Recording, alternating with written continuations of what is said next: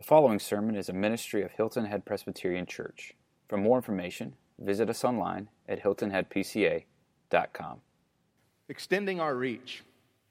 That is our series this January of looking and asking how do we extend both in length of reach but also in effectiveness of our reach with the gospel to take the vision that God has given us here, which is simply the vision of any church, by the way. It's not all that creative to say uh, that we want to know Christ and make him known, because every church should say, I want to know Christ uh, and make him known that we want to grow in our discipleship, to grow in our Christian education, to grow in our following of Christ, to know Him more intimately, for the end result not of becoming uh, just more knowledgeable, more puffed up in ourselves, but to make Him known. The church and the person who sits in the chair in the church has been described by some uh, as a sponge, uh, that we sit, we soak, and we sour that we sit and we soak everything in. And if you've ever been around a sponge that's just been soaking stuff in and sitting for a long time, you don't want to smell it because it just sours. See, the church was never designed to just sit and soak and sour. It was designed to sit under the teaching of God's word, sit in the presence of Christ, be around Him and around His church, uh, to soak it in, to let it get down into the very marrow uh, of our souls, to be part of our DNA, and then to go out and to take that and to flow out of us to the world around us. That the Lord wrings us out in a way, that He takes that living water that's why we've said in the Proverbs that it's so important for us to care for our hearts, to care for our souls, to care for ourselves, because from us, from our hearts, flows living water to the world around us. And so we want to make sure that the water that is being flowed into us, uh, that is then flowing into the world, isn't tainted. It's not soured. It, it's not wrong, but it's life giving, that it's refreshing, uh, that it's eternal in its nature. And so we come and we've said that that begins with us last week. We said we want to extend our reach down first into our own hearts Uh, because we want to be changed. We want to know the gospel so deeply and desperately that we are changed by it. And then, by that extension of God's reach deep down within us, it, begins to move us out into the world around us locally. We're going to talk about that a little bit next week. That we look at what we're doing here that the first place to do mission is here. It is important to go, uh, but it's also important to start and then to go out and to keep moving out. And, and so we want to be a church that's active here. And, you are. We are. And so proud of what uh, we do here in, in seeing God do a great work and the partnerships that we have with some wonderful ministries uh, here on the island and in the low country. Uh, of affecting and reaching lives uh, locally through service and through ministry, through caring for others. But we want to then step and go further out. Yes, nationally, but even beyond that to the nations uh, around us. We want to see the power of the gospel move. Uh, we want to see Hilton Head Presbyterian Church have an impact on the world. You realize that. That this little church here with a bunch of people who aren't from here, by the way. How many of you are not from here? yeah, wow, everyone. Very few true native islanders. And so it begs the question why in the world would a sovereign God draw you from wherever you came from, bring you here with a collection of other people who aren't from here? Why would he do that? I believe he's done that because he believes that this conglomeration of individuals with all of your giftedness, uh, with all of your strengths, with all of your weaknesses, with all of your glory, with all of your inadequacies, that he wants to do something significant through us. We're not here to retire. We're not here to have the end game of the American dream is I've worked really hard all of my life, and the quicker I can get to retirement to do nothing, the better. And if I can do it at 50, 60, or 70, I win. I believe God has taken you, some of you in your retirement, some of you still in your work. He's brought you here to say, I have something significant for you to do here and around the world. Folks, do you realize if we leverage the giftedness, the wealth, uh, the, the strengths of this church, the world would never be the same because of Hilton Head Presbyterian Church. Do you believe that? Really? Wow, that was overwhelming, wasn't it, Mike? Good thing you have us in your back pocket. Uh, do you believe that? I hope so. There we go. Well, we don't, actually. And it was just showed right there. We don't really. We want to, sort of. But, folks, here's why I came to this church. Here's why I believe God uh, had said, Bill, you're supposed to go to this church. Because I thought that this church could do something incredible. It could do something great. And we have. But guess what he's saying? There's more to do. There's so much more to do. There's so many more people to reach with the gospel, of lives to be affected, of trees to be cut down, of roofs to be repaired, of tears to be shed, uh, of embracing to be done, of lives to be shared together through this little church. I call it our little northern enclave on a southern island. This group of people, the bride of Christ, brought together by a sovereign God for a sovereign plan to do something that we couldn't have done if we weren't here together. That's what I believe. And here's what God wants us to do sing. some of you are going, I'm out. oh, sing to the Lord a new song. Sing to the Lord all the earth. Sing to the Lord and bless his name. Tell of his salvation from day to day. Declare his glory among the nations, his marvelous works among all the peoples. For great is the Lord, and greatly to be praised. He is to be feared above all gods. For all the gods of the peoples are worthless idols, but the Lord made the heavens. Splendor and majesty are before him, strength and beauty are in his sanctuary. Ascribe to the Lord, O families of the peoples. Ascribe to the Lord glory and strength. Ascribe to the Lord the glory that is due his name. Bring an offering and come into his courts. Worship the Lord in the splendor of holiness. Tremble before him, all the earth. Say among the nations, The Lord reigns. Yes, the world is established, it shall never be moved. He will judge the peoples with equity. Let the heavens be glad. Let the earth rejoice. Let the sea roar and all that fills it. Let the field exult and everything in it. Then shall all the trees of the forest sing for joy before the Lord, for he comes, for he comes to judge the earth. He will judge the world in righteousness and the peoples in his faithfulness. This is the very word of the Lord. May he add his blessing to the reading and to the hearing of it. Father, we come to your word with incredible humility, for these are not human words. These are the words of the very God, our God, the creator of all things. For you have spoken, and we now humbly listen. Would you challenge, convict, encourage? Father, would you prompt us to extending your reach through us to the world around us. As we pray in Christ's name, amen. John Piper uh, spoke about missions and has been a, a great influence on my life of how we view missions.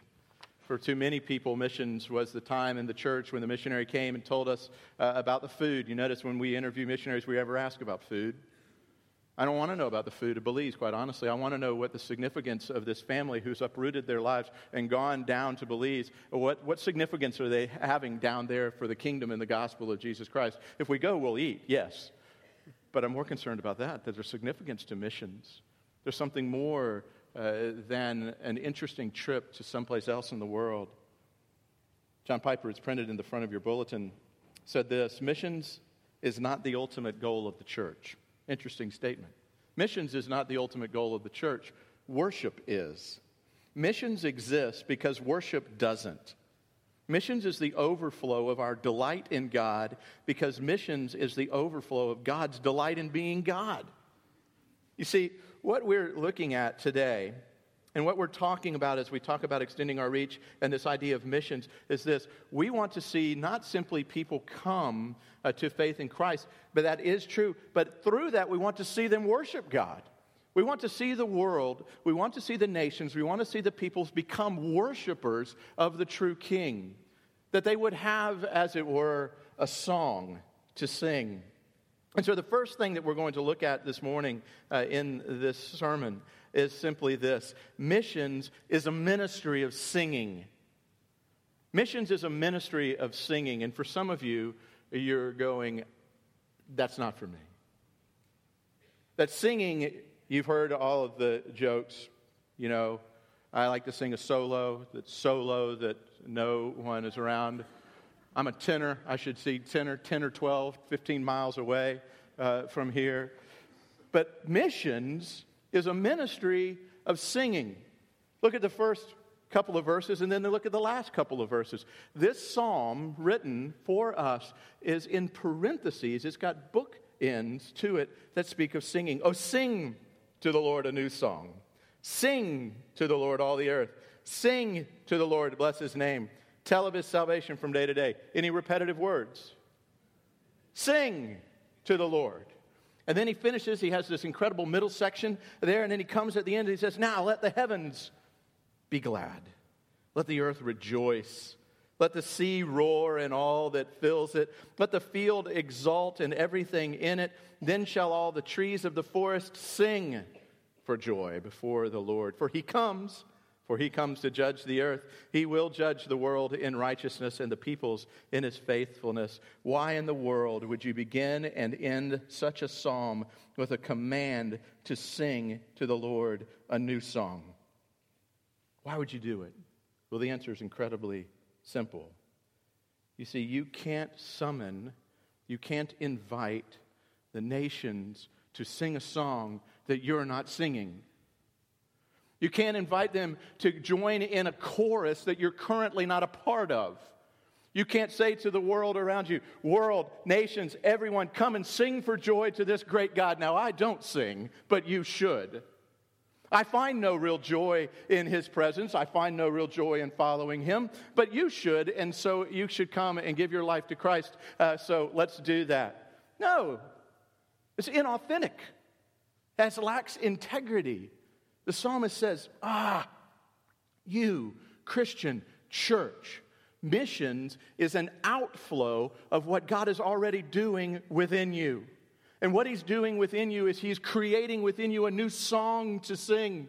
Worthy is the Lamb who was slain, is the song of the ages, sung right now in the presence of the King. Worthy is he who was slain to open the seals to give hope to the world to return. You see, singing is the consummation of the gladness and of that rejoicing that we find in God. This psalm is calling us to spread our passion for Christ, the King, to the world. Most of you know the lyrics, you've just forgotten the music. And lyrics alone don't lead you to a dance floor. Lyrics alone don't lead you to stand and to sing, but it's the music with the lyrics. You know the gospel, but it's become rote. I believe in God the Father Almighty, maker of heaven and earth, and in Jesus Christ, his only Son, our Lord. And I've got cornbread to make because we've got people coming, and in Jesus Christ. And he was the Son of God, and he was just, oh, I've got a four o'clock meeting that I'm not quite prepared for. And you just say it. You wrote it out. You can say it, but it doesn't move you. There's not something within you that leads you out to sing the beauty of God, the greatness of God, the splendor and the majesty and the strength of God, the glory of His name, the splendor of His holiness, the immovable foundation of His rule, the tenderness of His mercy, the love of His salvation. These things lead us to be glad and to rejoice in him. It says all of creation will rejoice, which I find interesting. Creation hasn't experienced the blessedness and the goodness of the salvation of Jesus Christ. Yet God is saying to them, wait your turn. Trees, hold on. Waves, wait. Flowers, birds, hold on. I know you want to burst forth in singing in the presence of the Creator, but I've got to give my church a chance first for they've tasted the sweetness of the life that I've given them in Christ Jesus. No flower had to be redeemed from hell. No tree had to be saved from their sins. But it says all of creation wants to burst forth. But we, we, the beautiful children of God, are the ones who've experienced it. How much more should we want to burst out into singing, bursting out into song in the presence of our God? I guess my question for you today is simply this Are you singing a new song? Are you singing a song at all?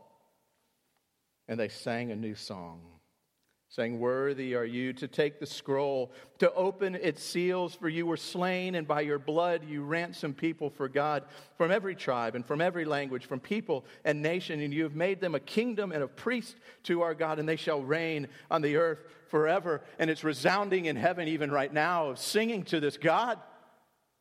Are you singing at all?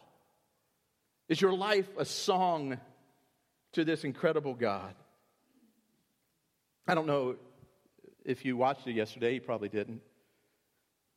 But I watched an interesting thing happen at Death Valley at Tiger Stadium in Clemson.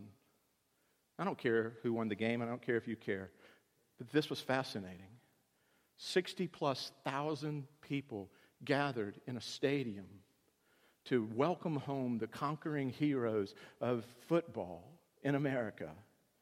And when it was done, when Dabo Swinney had finished uh, the talk and, and the rising up of everybody, and they're all fired up, guess what they did?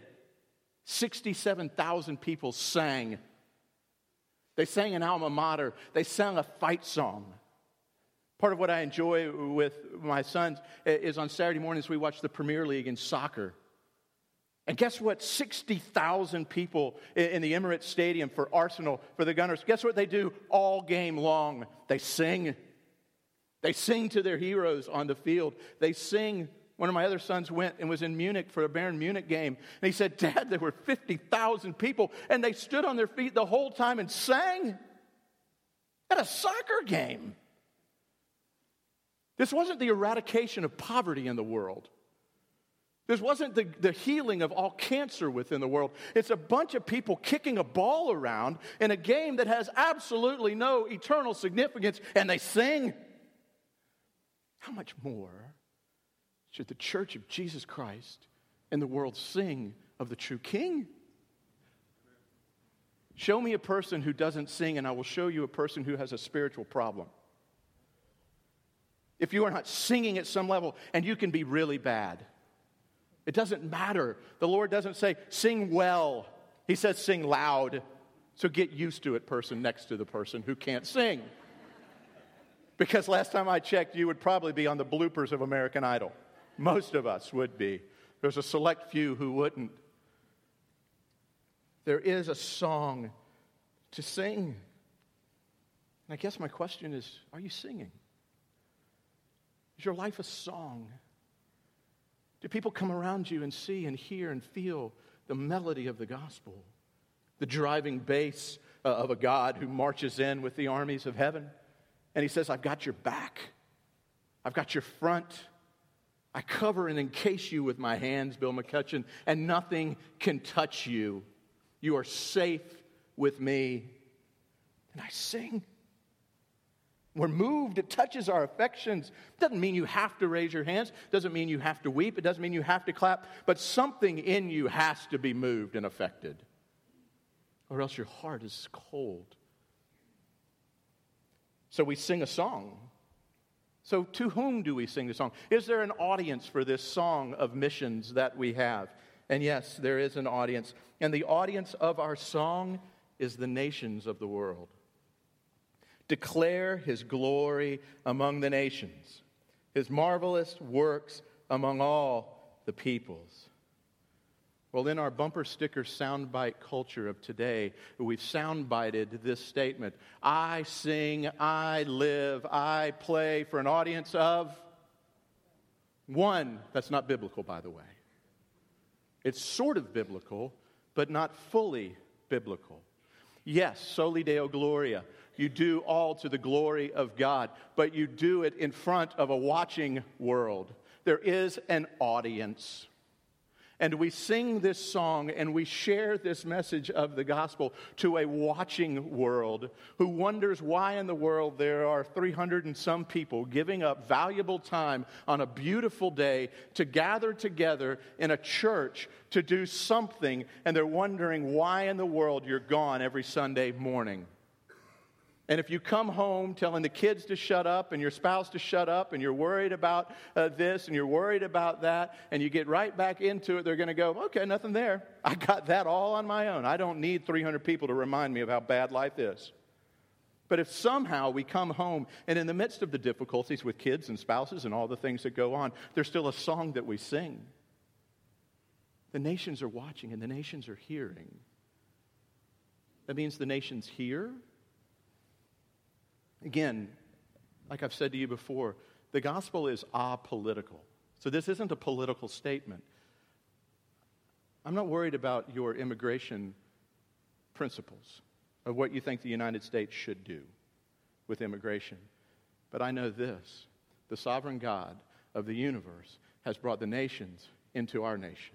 And while they're here, we have an audience to sing in front of, to share the good news of the gospel, to say to a Syrian who's come in and has never heard the gospel, let me introduce you to Jesus Christ, because if you do get deported and go back to Syria, at least you would have the hope of eternity.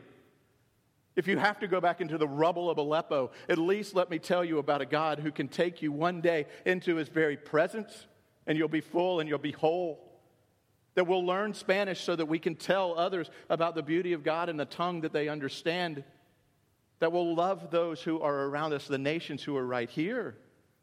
That's why we need to be active here and abroad.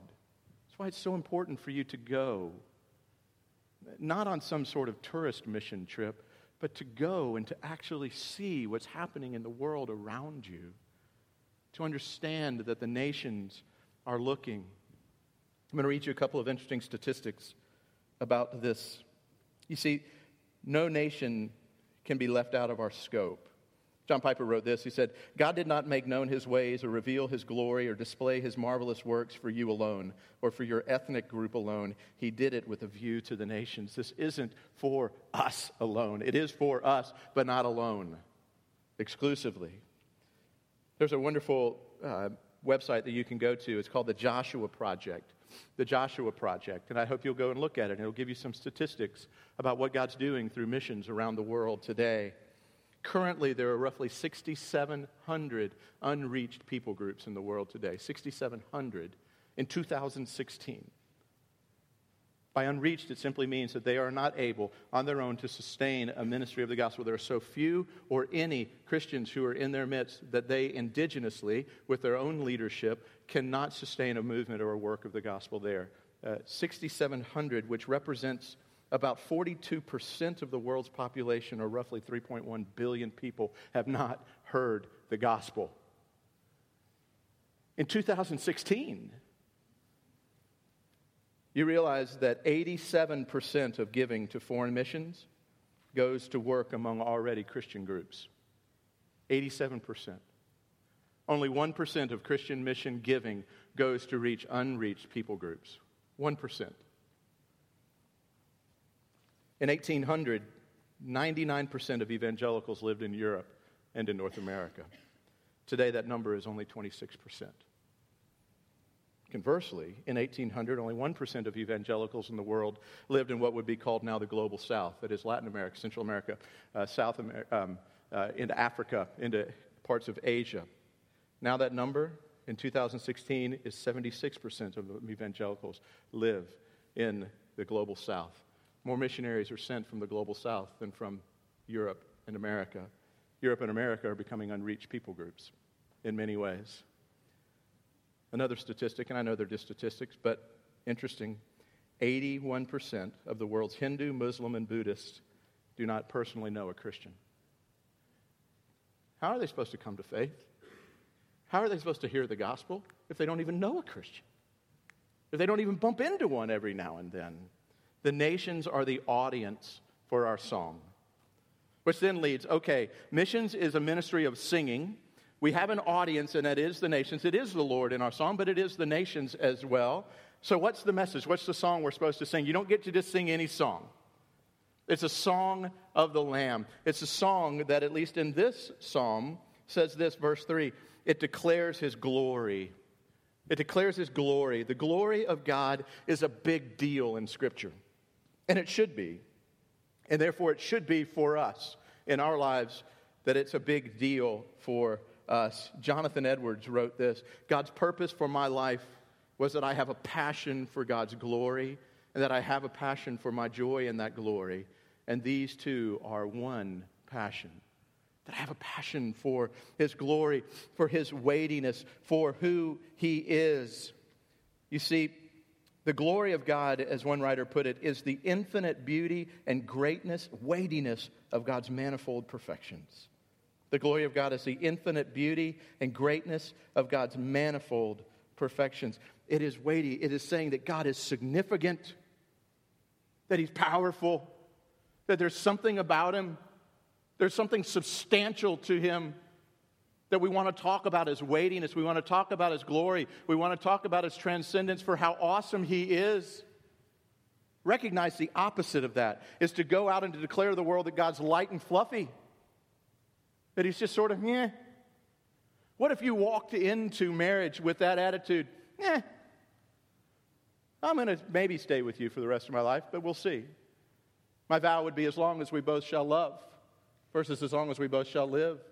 You see, in marriage, there's a weightiness, there's a glory to marriage. That's why I love doing weddings. I don't get the chance as much anymore. And for so many young people who I would do their premarital counseling, they would walk away from our first session wondering if I believed in the institution of marriage at all. Because I would look at them and I'd go, 50% are going to fail are going to crash and burn. Why in the world do you think you can make it? Why do you think you can do this? How come? Well, you know, uh, hmm, uh, yeah. Well, do you recognize what you're stepping into? Marriage is a beautiful picture. The best possible picture that God could come up with of his relationship to man was through marriage. Do you know that? Because on a wedding day, in the service, you're a part of a cosmic play and the bridegroom is standing up front, and I get the chance of sitting next to him or standing next to him, and he represents Jesus. He is the bridegroom, and then the bride. There's never been an ugly bride, by the way. In all of her radiance and all of her beauty, wearing that hot red dress. What color does she wear?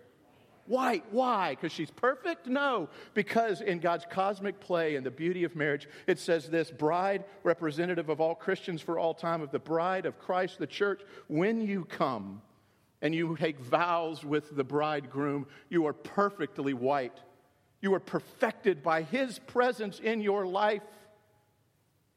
And if you stay in that, there is a beauty to it, a weightiness to it and why is the falling apart and the destruction of marriage in the world, especially in our own country, so devastating? Is because it talks and it takes lightly the beauty of the glory and the work of God. So if you're married, take it seriously. If you're thinking about marriage, take it seriously. It's a beautiful thing. And we don't talk lightly about this marriage. We don't talk lightly about this gospel. It's glorious to us. It leads us to sing.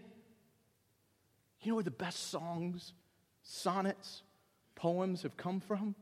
A person in love. A person who looks at their beloved and prose comes out of them. Poetry just flows out of them. Songs are sung to them.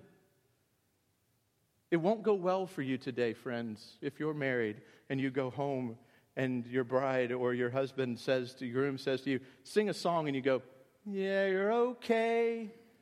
And I'll get with you next Sunday for an hour. Don't bother me during the week. But when I do need you to help me out of a bad situation, come to me. I love you. It's not going to go well for you. But isn't that the song we sing to God all the time? God, I really need you at 1045 or 11. I'm a little late normally. And then I'm done with you at noon, hopefully at noon if Bill doesn't go long. Because I got a lot of other things to do this week, and I'd like you to fix me. And I really do love you, and I want to be with you because you're awesome and you're glorious for an hour. And then really leave me alone the rest of the week until something bad enters into my life, and then I need you to come back and salvage me and fix me, but I'm really not in love with you. I don't take any part of you very gloriously or weighty. How do you think God, as our lover, responds to that pathetic effort of a song back to Him? The song that we sing has glory in it, it has weight that we declare and tell of His glory, that we invite, and I need to hurry up, that we invite the nations to join in. We don't just tell them and sing in front of them, but we say to them, Now you join with me. Summon the nations. Ascribe to the Lord, O families of the peoples. Ascribe to the Lord glory and strength. Sing to the Lord, all the earth. We say to them, Now you come in and sing too. You participate in this. You get to know this great God. You come in and give your life to this king and be forever transformed because of him. Now come. You don't just sing in front of them, you don't just live in front of them, you invite them in. For you see, guess what? You have an answer to their greatest fears and their greatest challenge is death itself. And so we sing this song of the glory of God in front of the nations, inviting them in. And part of that song that we sing of His glory is also a warning of His impending judgment. All the peoples of the earth, are, all the gods of the peoples are worthless idols, but the Lord made the heavens. Yes, the world is established, verse 10. It shall never be moved, but he will judge the peoples with equity. He comes, for he comes to judge the earth. He will judge the world in righteousness and the peoples in his faithfulness. In other words, when we sing uh, of sing to the Lord all the peoples, we say this for he's coming back. He's coming back. And he's going to judge the world. In his perfections and in his righteousness, he will make all things right and all things new. And you need to be a follower of him, or else it will be a bad day, eternally bad day. And the beauty of what we have within this warning, the beauty of what we have in this song, the beauty of it all is this. I heard this week of a member of our community who'd been serving in a local pharmacy, 46 years old had a little bit of blood in his stool. Finally went to the doctor. He has less than four months to live. Two beautiful daughters, and less than four months to live now. Cancer has just taken over his body. If I had a cure for his cancer, how could I not give it to him? How could I not go, Take this. I don't believe that it'll work. I don't care if you believe if it works. You've got to have this. It will save your life. And I would give it to him. And to withhold that would be the height, not of a lack of love, but of hatred. Folks, we hold something more powerful than a, than a cancer cure. We hold within us a message of hope of the gospel of Jesus Christ, of the King who will one day come back in, and you will sing in his presence because you'll be made fully right and fully whole. I talked to another friend who recently had a diagnosis of cancer, and as they were at the doctor, uh, the diagnosis came back a little worse than they had anticipated. And they said they're a little bit more upset than they would have expected. And the doctor goes, Well, we can talk about treatments, but let me tell you this how's your spiritual life? Oh, what a doctor. Because he knew this regardless of cancer, I need to know about your soul. Ah, I like that guy. Wouldn't we be more like that? To say, I don't know if I can fix your marriage. I don't know if I can fix your finances. I don't know if I can fix the addiction that's in your life, the depression that you're facing, but I can do this. I can tell you about one who will give you a song to sing, who will make your life come alive in his presence. Even if you were to die, you live forever with him. Folks, we have a song and a ministry of song to the world around us. It's filled with glory and hope, it's filled with beauty and of judgment. But it's a song that we sing. So I guess my question for you is are you singing? What song are you singing? Do you have a heart for these things? The beauty of quoting other people is you can hide behind them. So if you don't like the quote, I can say, well, that was Piper. But he says this When it comes to world missions, there are only three kinds of people in the world there are goers, there are senders, and there are disobedient. Which one are you? I hope that we are going and sending and singing of this great Lamb. Let's pray. Father, thank you that we have a song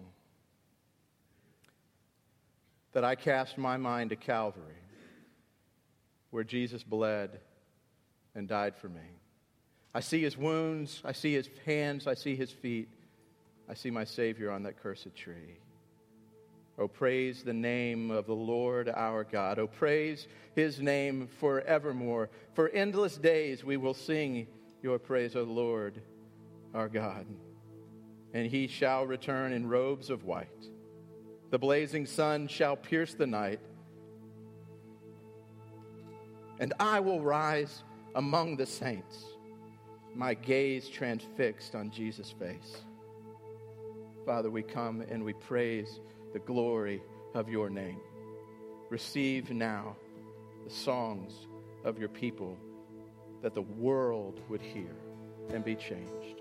Amen. Let's stand and sing.